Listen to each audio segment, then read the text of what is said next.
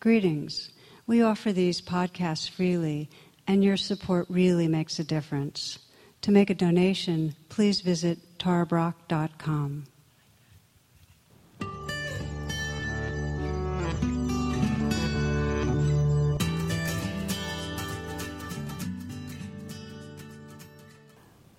Namaste and welcome.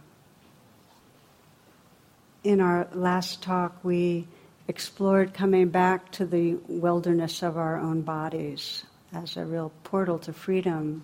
And we'll continue that tonight. The basic teaching being that it's only if we're awake right here in this living body that we really can connect with what we most cherish in life. Whether it's wisdom, it comes from being awake in the moment in this body intuition, love, creativity. I always think of an Indian teacher whose name was Munindraji, who was asked how come he meditated, and his response was, so that I'll see the tiny purple flowers by the side of the road as I walk to town each day. And his teaching was to live the life fully, and that the only way, come right here into this body, and I can say for myself that if there's one repeating realization I have over and over again, it's that the way home, the way back to everything I value, is to notice I've been off in that virtual reality of thoughts and to say, oh, okay, come back. And it doesn't matter how deeply I know that. Of course, I go off into the trance of thinking and have to go, oh, yeah, oh, yeah, it's about being really here. So we'll explore that. And I often um, share at the beginning of a, a, talk on being in our bodies. Um, one of the monk, you know, in a monastic stories where a novice monk is basically um, asking the abbot, you know, well, what happens after we die? What, what happens then, and what do we do? You know, how, how do you really understand this reality? And um, the abbot, the head monk, said, You know, I don't know. And it really upset the novice. And he said, I, You know, I thought you were a Zen monk. And the response was, I am a monk, but not a dead one. and so it is that we just we can't think our way to freedom. You know, we're very reliant on our brains, but that's just not the way we end up becoming liberated. Our thoughts can be a servant. I mean, contemplation is really useful, reflection is really useful. But it's outside of the realm of thoughts that we really start coming home.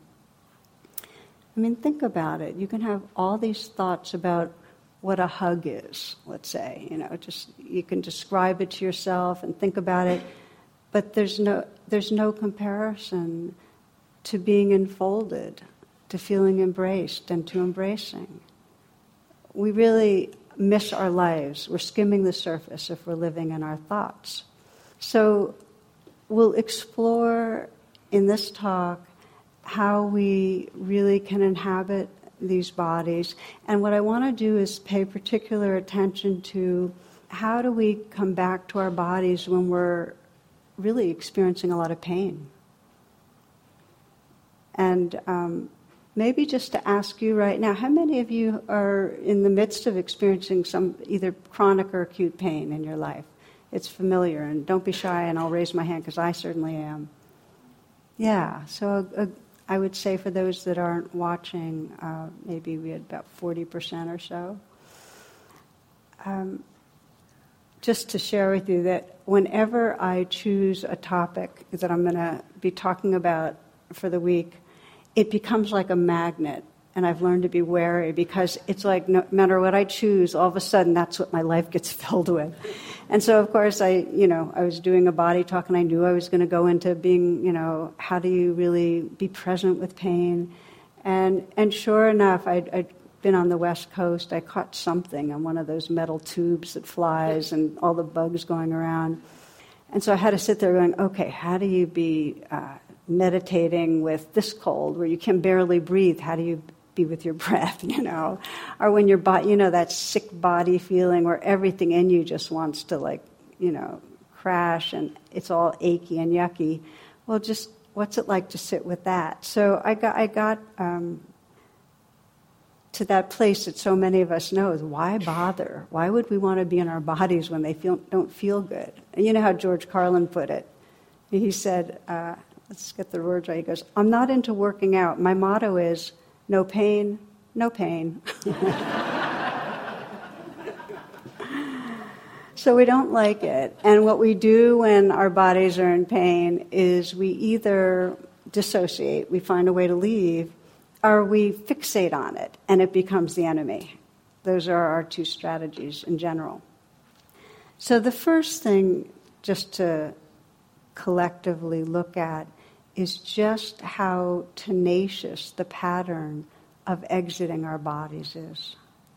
I mean, how often we live really, you know, one step removed from our, from our bodies. There's one teacher whose instructions are don't do anything that takes you out of your body. And so if you just, for a moment, as we're doing, we're sitting, just close your eyes and just for this little bit, just let that be your intention. Okay, I'm not going to do anything that takes me out of my body. And notice what happens.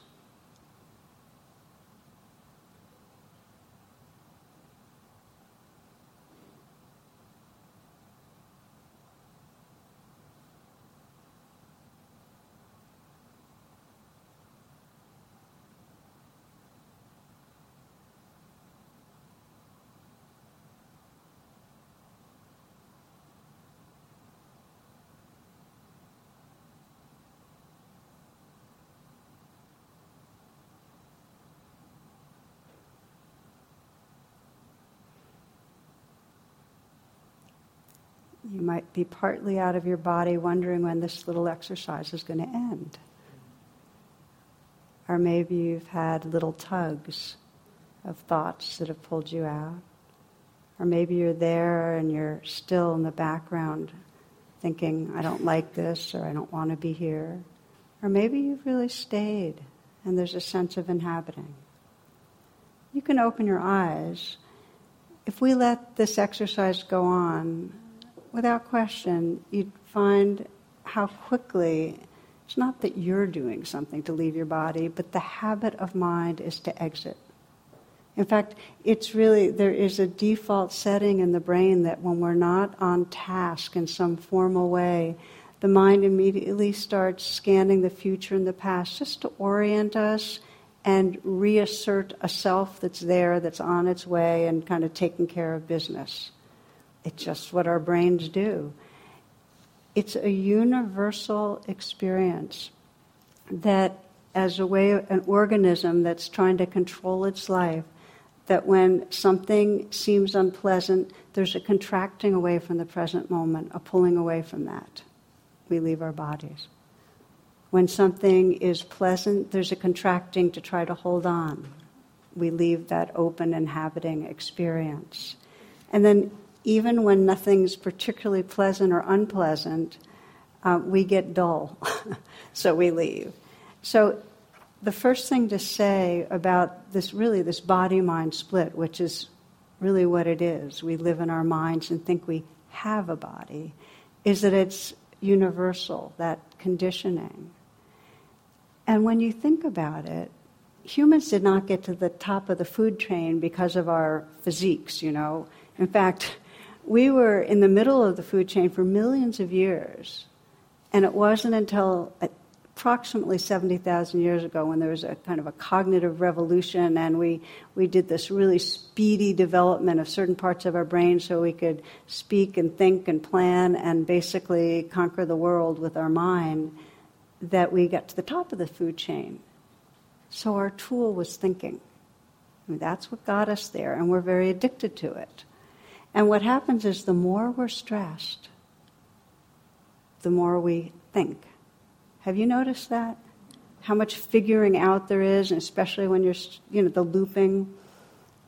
I often think of it like we're on this bicycle and we're pedaling away from the present moment, and the more tension in our life, the faster we're pedaling. So this is universal, and it's uh, you know, Annie Lamott puts it this way. She says, My mind is my main problem almost all the time. I wish I could leave it in the fridge when I go out, but it likes to come with me. it's like very hard to put down.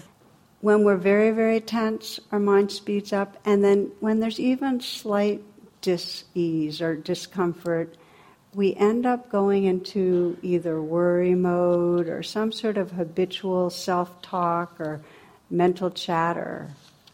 Um, one physician described what he called a quite a humiliating experience that had to do with this when he was doing his residency in obstetrics, and he described how he'd get really nervous when he was performing pelvic exams on women, and he had this unconscious habit of whistling softly to try to, you know, like get a scene together and be more, you know, on and whatever. So during one exam, a middle aged woman started um, laughing. She burst out laughing while he was doing his exam, and he got really embarrassed. And he said, Oh, I'm so sorry. Am I tickling you? And she, she, had, she had tears running down her cheeks as, as the story goes from laughing. She said, No, doctor, but the song you were singing was, I wish I were an Oscar Mayer wiener.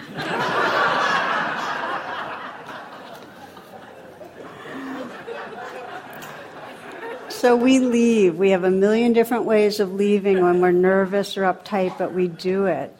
And um, just to say that the body mind split, and I, I, often think of it like leaving the Garden of Eden. It's like as we started thinking, we really left our inhabiting the wholeness of our being very much reinforced by patriarchal religions, which basically said the body is out of control, it's a site of trouble, you know, passion, emotion, and the attitude was to dominate the body in some way.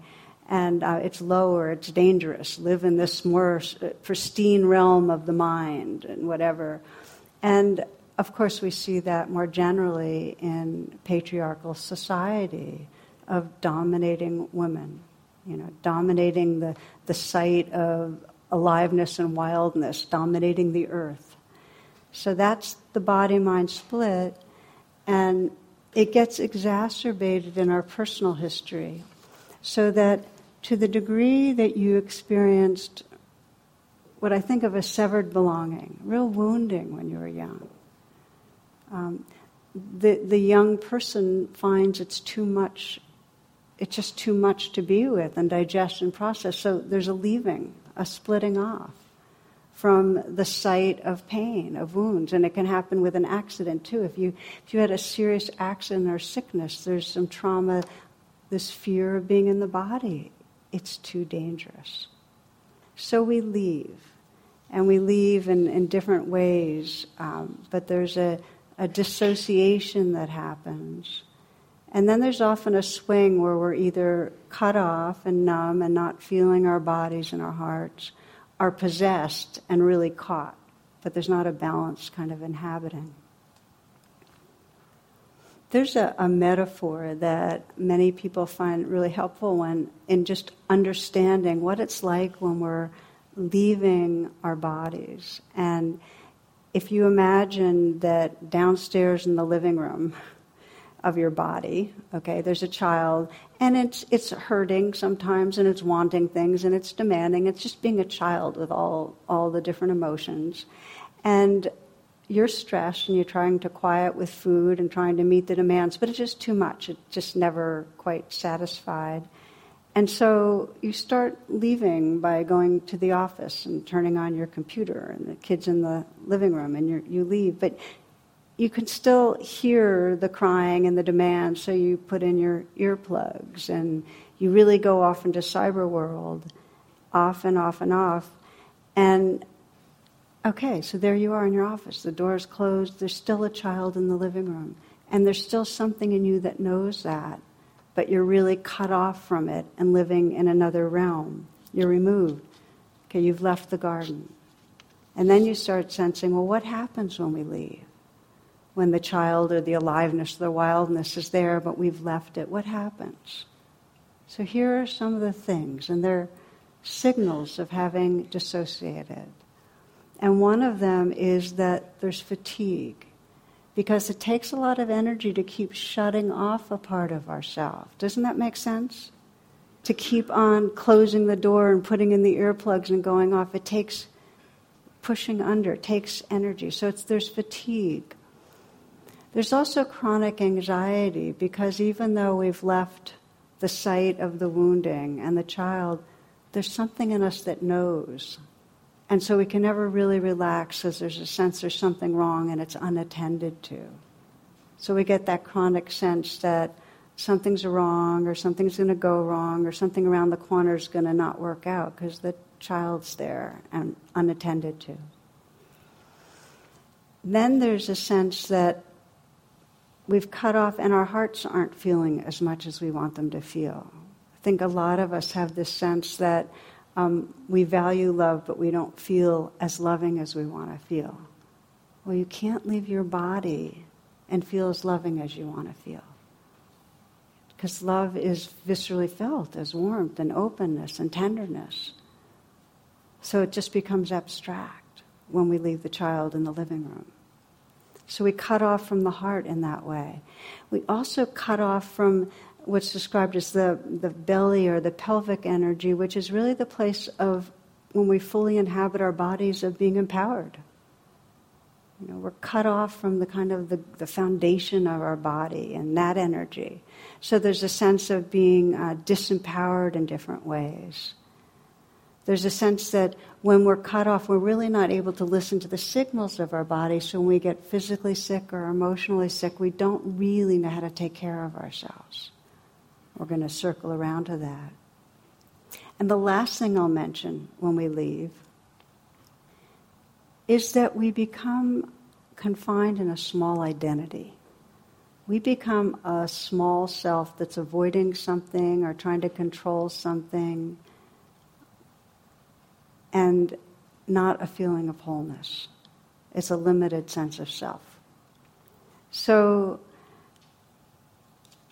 that is the reason that in most traditions, meditation paying attention, when I say meditation, training our attention, is in good part to reconnect, to come out of the virtual and reconnect with this whole living body. And you might want to take a moment to sense right now that you can come back in. Can you just sense right now, even by inviting, just to invite yourself in, that you can fill your body again with awareness. You can be here. And if you do that, you'll find very soon if you if I ask you again that you've left. And that's because that is our conditioning. So the pathway of return is to really learn to inhabit this body and we're not just inhabiting something physical, it's energetic. Um, when we begin to really inhabit our body, we start inhabiting a kind of energetic field that's way beyond our physical body, that's really connected with the universe. We become permeable and a part of. Very profound. This is Pema Chodron.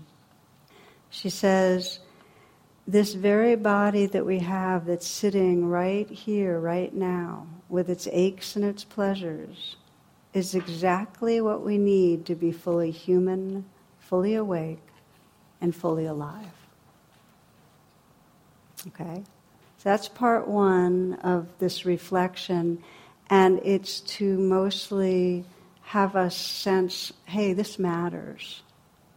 If you can leave here or leave listening to this talk with a little bit of sense of that your heart really cares about re inhabiting your body even if it's slow and a long process. Because if there's trauma, it is slower, and that's okay. It's compassionate to take our time, but we can do it. So, how, how do we then? What's the skills of returning? And the first skill I've mentioned already, it's, it's learning to notice okay, I'm off in thought. Okay, the mind has drifted into the future the past, time traveling, you know. Rumi says, step out of the tangle of fear thinking, flow down and down into widening rings of being. The thoughts that we get trapped in are fear thinking. They're usually driven by fear. Come back. So, this is the centerpiece of mindfulness practice to know you've been in thoughts, to come back and know you're here, and to really know that you can inhabit this body. An exercise I like a lot. If you take your hand and you look at it for a moment and just um, you know, just as you turn it over and sense it as a familiar part of your body, and maybe you have likes and dislikes about your hand. Maybe your hand looks old and veiny to you, like mine is looking right now. or maybe your hand it feels strong and it's done really good things for you, or you know how dexter- dexterity that it's got dexterity, but just looking at it and sensing it visually and its meaning.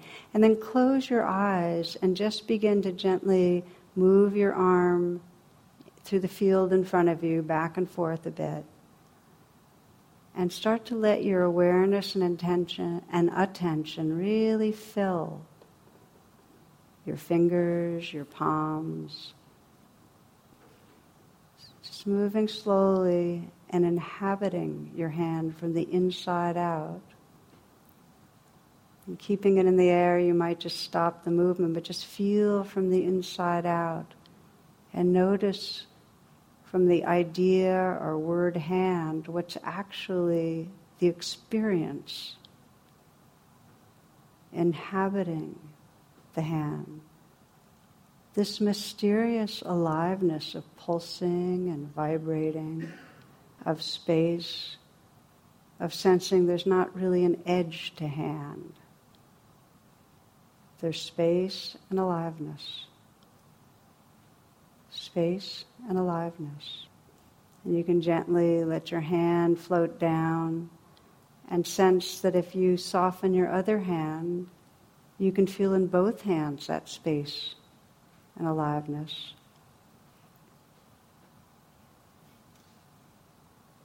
And that if you practice, and this is really the practice of mindfulness of the body, or the first foundation of mindfulness, you can start filling the whole body with your attention. Just as a cup is filled with water, this whole body can be filled with awareness.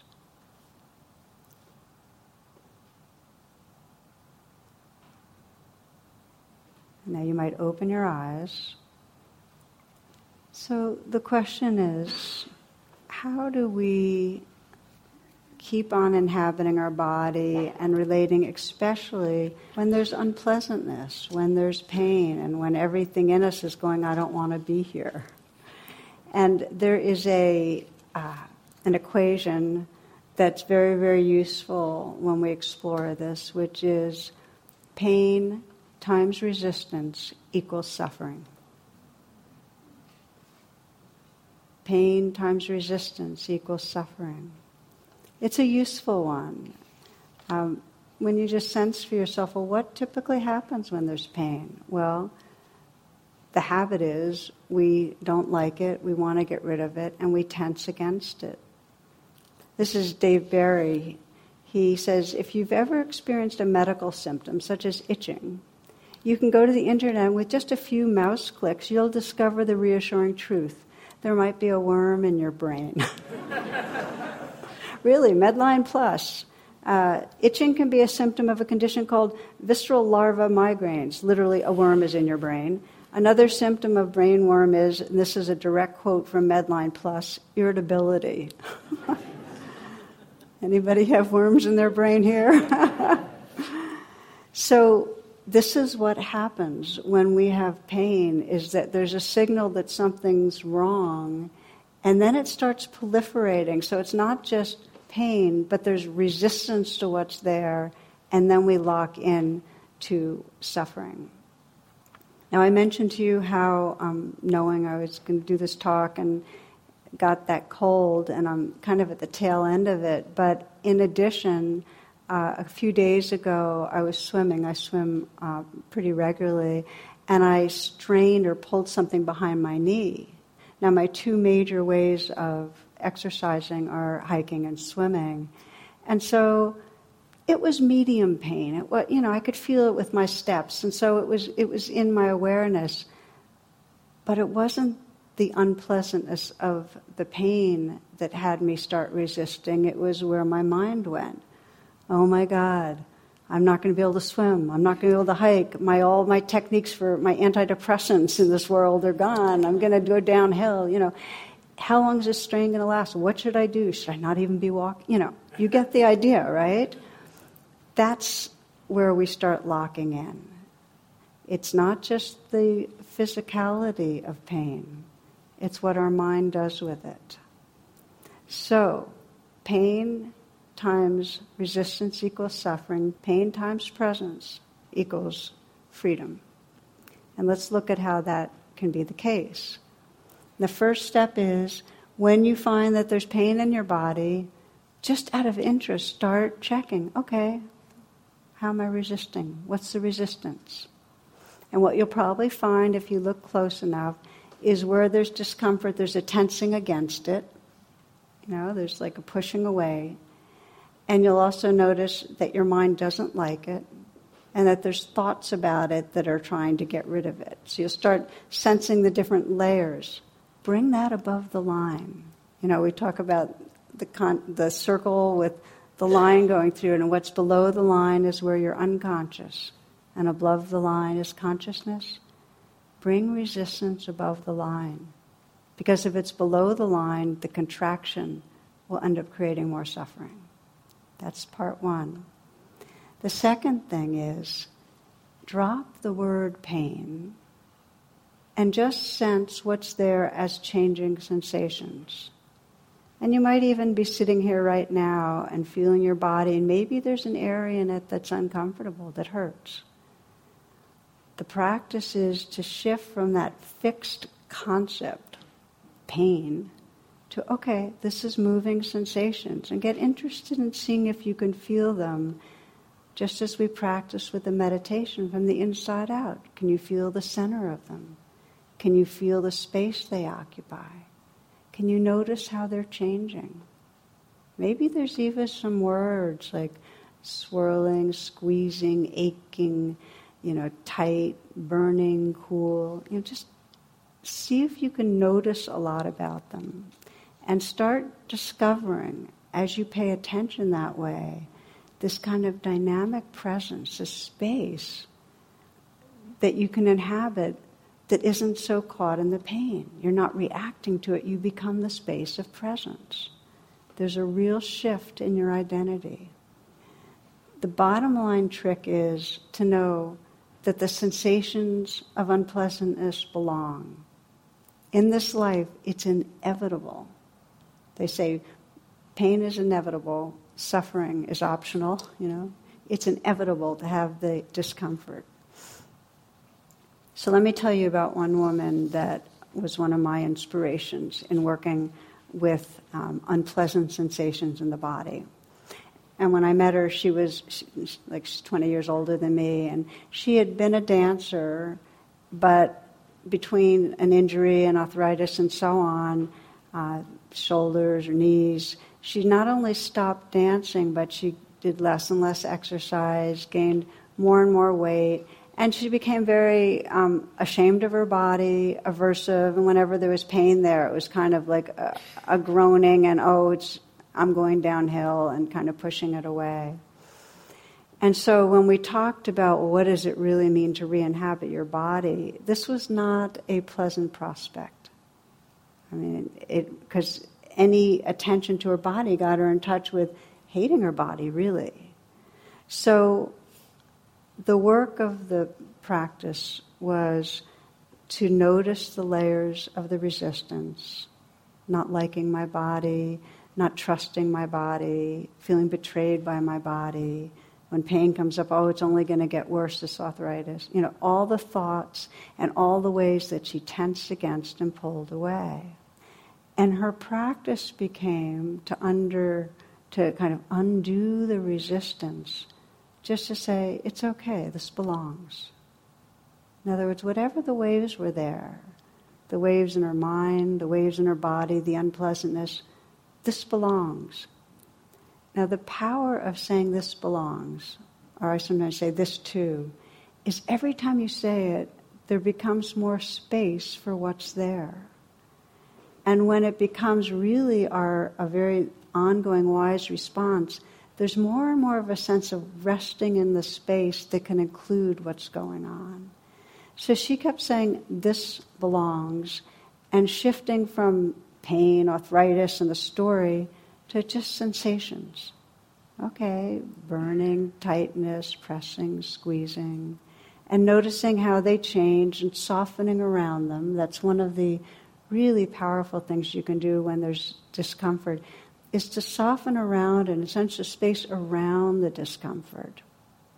And so she started getting the knack of being able to inhabit her body, the different parts of her body. She started with where it was easier.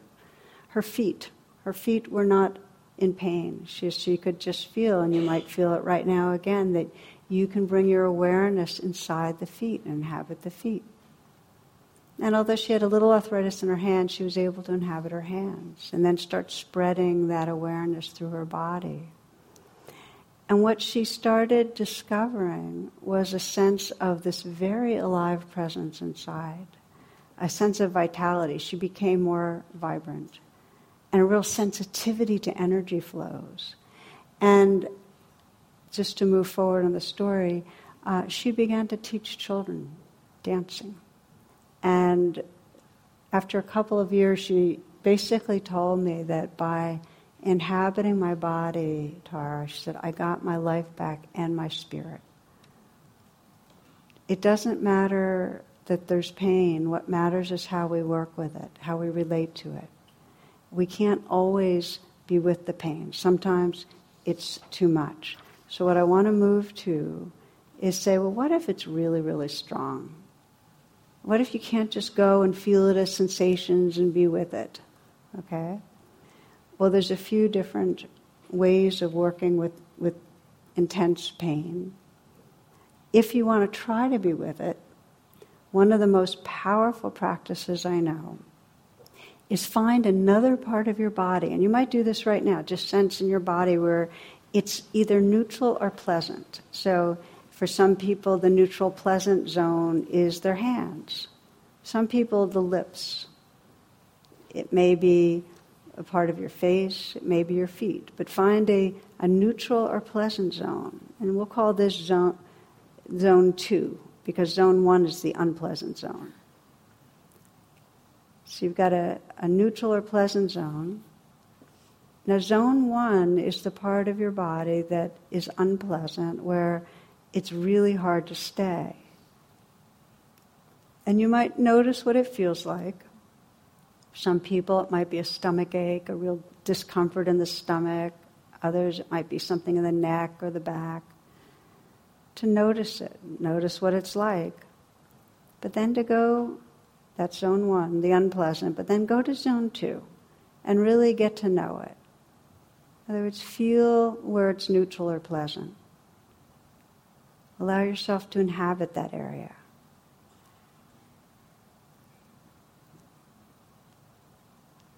And then the practice is that as you feel able, you can move back and forth. Establish yourself very well in zone two, the pleasant or neutral, but then check out. Just take a little movement of attention to zone one, feel it a bit, and then come back to your hands or your feet or whatever is more pleasant.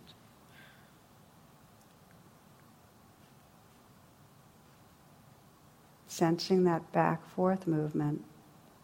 You can practice this on your own, but by having an anchor, a place that's neutral or pleasant to rest in, you can begin to gain resilience. It gives you a little bit more space to be able to be with the area that is painful. Now, I'd like to add that there are times that it's not even wise or compassionate to be with pain at all. Okay? So that this is the last piece, and then we're going to look at some of this, and we're just going to shift a bit. But there are times when you're in so much pain that it's throwing you totally off balance and into a reactivity, and trying to be with it is, you know, just absolutely going to drive you more into being exhausted or uncomfortable. And at those times, it's really wise to shift the attention somewhere else that's really supportive and nurturing and helpful. And it may be that you're, you know, you shift it to medicine and take whatever medicine. This is not about trying to grin and bear it. But I'll share one story that I, I love uh, for a man that was in a lot of pain. Um, and his uh, companion, Frank Ostaseski, who's, the, who's a very dear friend and the founder of uh, Zen Hospice, uh, well, he was close to this man. This man was dying. He had stomach cancer. He was in a lot of pain. And the man asked Frank to guide him in a meditation. And uh, Frank began, but it became very clear quickly that it was too painful to meditate with. So, what Frank did is he offered to, to put his hands on the man's belly to help hold the pain. You know, it's like creating a pleasant, neutral place to pay attention that's, that's right outside the, the pain and uh, has, gives it some space. And the man agreed and he said, Yeah, but it's still too much. And so Frank put his hands a little further away and he said, That's, that's, that's a little better. And then even further. And the man said, Oh, yeah, that's lovely. And, and so Frank invited him just to rest a bit and just to, to sense his hands holding a space around the man, just a, a space to rest in. The man began to whisper, Rest in love rest in love. And what he was doing, this is what's key, was he wasn't riveting his attention on being mindful with the pain. He was finding something that was present and true, but other than the pain, which was that, that space, that container of love. Rest in love. You don't always have to go and be with and penetrate into the unpleasant sensations at times going in that direction will actually um, free you from creating the, the enemy of pain and help you discover a really powerful sense of space and presence. But other times when the pain's too much, turn towards where there's love. Turn towards where there's some sense of healing. Turn towards where there's space or beauty or something that is big enough for you to rest in it and help you to, to make room. So, as a way of beginning to close this, this exploration of working with unpleasantness, the suffering of leaving, of just unconsciously leaving, the way we typically do. The way this man left, he wasn't leaving unconsciously, he was consciously turning towards love. But our reflex to leave our body, is that we start living in a very small identity of a self that owns a body, but's living in the mind, and is um, not really experiencing full aliveness.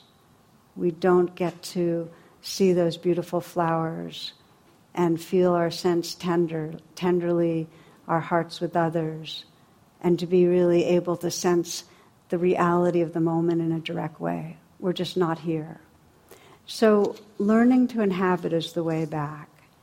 And as we inhabit, we begin to sense what we've been missing this, this, this open heartedness. As Hafiz says, he says, Please stay near to me, and Hafiz will spin you into love.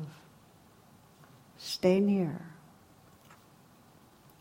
I often, when I teach about um, working with pain and unpleasantness, I talk about um, a kind of eight year period where I was in uh, chronically ill. And I, it was a spiraling down. I have um, loose connective tissue. It's, it's a disease or genetic, a genetic disorder. And so it leads to easily, easily injuring myself. And for about eight years, it was just getting worse and worse, and I was losing mobility, and it was very challenging.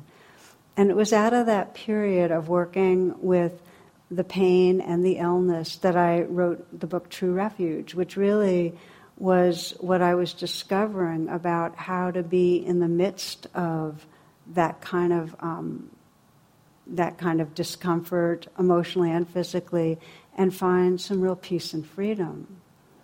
And one of my main discoveries, which I've shared and which, which was really um, important to me, was similar to the woman I described, the dancers. I'd go through these bouts where I'd um, be in a lot of structural pain and I'd have a lot of fear about what I was not going to be able to do. And I'd get caught in a very small sense of a, a fearful self and a um, trying to fix it, tightening against what was in the future, just a very small, not okay self. And the practice became okay, how much can I really open in this moment and let what's here be here? How, how much can I say this belongs? Just like any wave in the ocean, it's part of the ocean. And what I found was the more I could say this belongs, the more I was occupying the space of the ocean. Every time there was a wave of fear, this belongs. Okay, there's a little more space. I wasn't the fearful self. I was occupying a much more open space of tenderness relating to the fear. It's not whether or not pain arises, it's how we relate. Loving presence arises when we can say, This belongs. This is Annie Morrow Lindbergh. She says, Go with the pain, let it take you. Open your palms and your body to the pain. It comes in waves like a tide, and you must be open as a vessel lying on the beach, letting it fill you up and then retreating, leaving you empty and clear. With a deep breath that has to be as deep as the pain, one reaches a kind of inner freedom from the pain, as if as though the pain were not yours but your body's. The spirit lays the body on the altar with a deep breath that has to be as deep as the pain, one reaches a kind of inner freedom from pain, as though the pain were not yours but your body's. The Spirit lays the body on the altar. So this is one of the gifts. I'm going to name two gifts of embodiment. And one of them is that through opening to the waves and saying, This belongs, we sense that oceanness. We sense that spirit, that loving presence. It's vast. But I want to name one more gift as part of closing, which is one of the sufferings of leaving our bodies is we lose communication. We can't really listen to the wisdom of our body. So we really don't know how to take care of ourselves. And we're not so attuned energetically to others and can't respond as well to our world. And so, one of the gifts of coming back to the garden, sensing ourselves as the garden, sensing all of us as the garden, is that we come into a very living, energetic, and intelligent relationship with this world.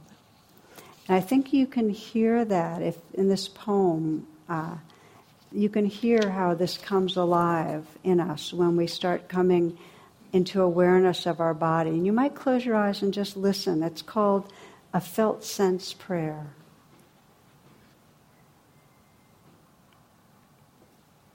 I am the pain in your head, the knot in your stomach, the unspoken grief in your smile.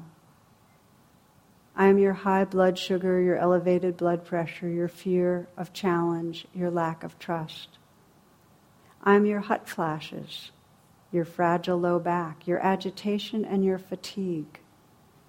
You tend to disown me, suppress me, ignore me, inflate me, coddle me, condemn me. You usually want me to go away immediately, to disappear, to slip back into obscurity. More times than not, I am only the most recent notes of a long symphony, the most evident branches of roots that have been challenged for seasons. So I implore you, I am a messenger with good news, as disturbing as I can be at times.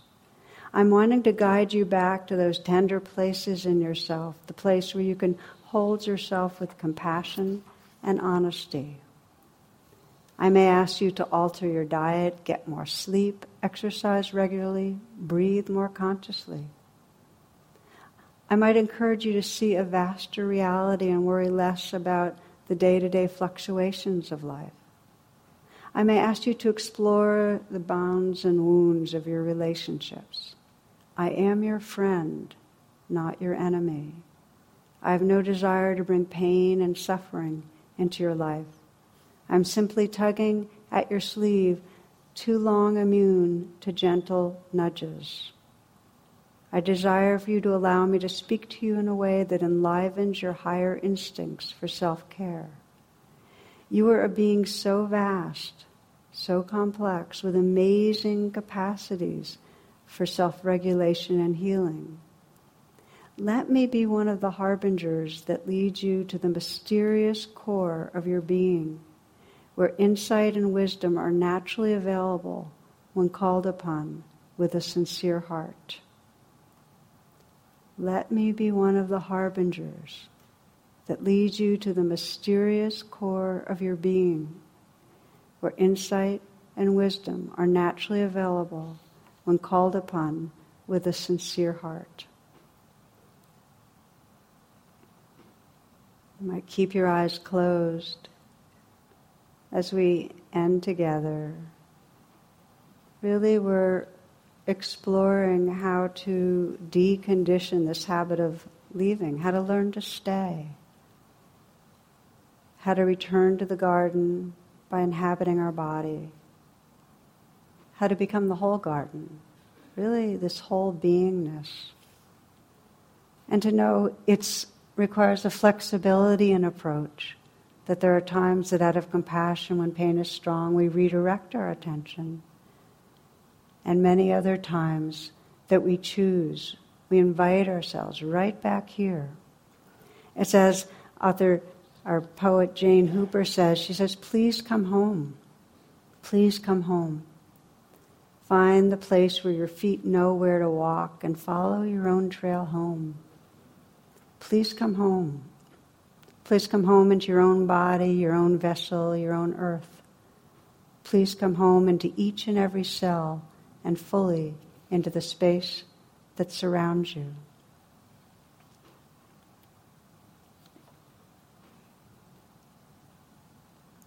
And so, for these last few moments, to invite yourself home fully, with interest, with care. You might let your awareness pour into your hands and just fill your hands with aliveness. Feel the tingling and vibrating there.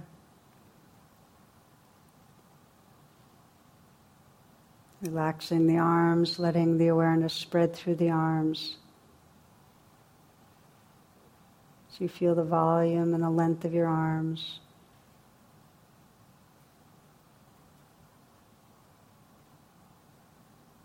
Feel your feet filled with awareness, tingling and vibrating.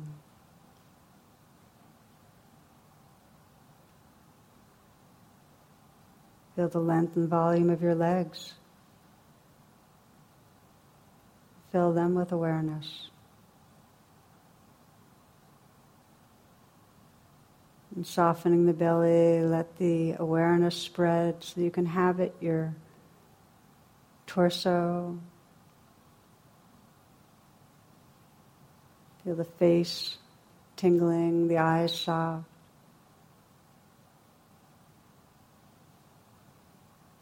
Inhabiting this whole body. And if there's somewhere in your body that is asking for attention, or there's unpleasantness, see if you can breathe with it. And just feel it as a constellation of sensations. Perhaps soften around it, feel the space around it.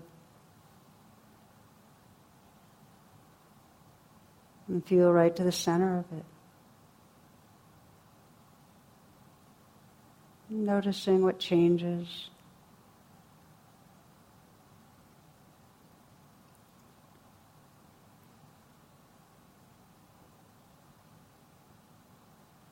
Still breathing, still aware of this whole body as a field of sensation.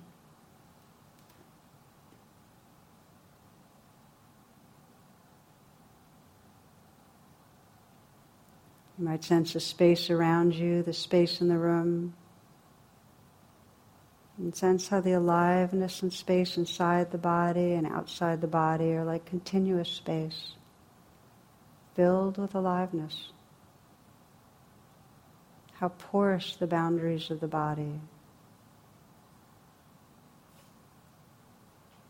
Sensing this dynamic presence, the space of aliveness that's your home. Please come home. Please come home into your own body, your own vessel, your own earth. Please come home into each and every cell and fully into the space that surrounds you.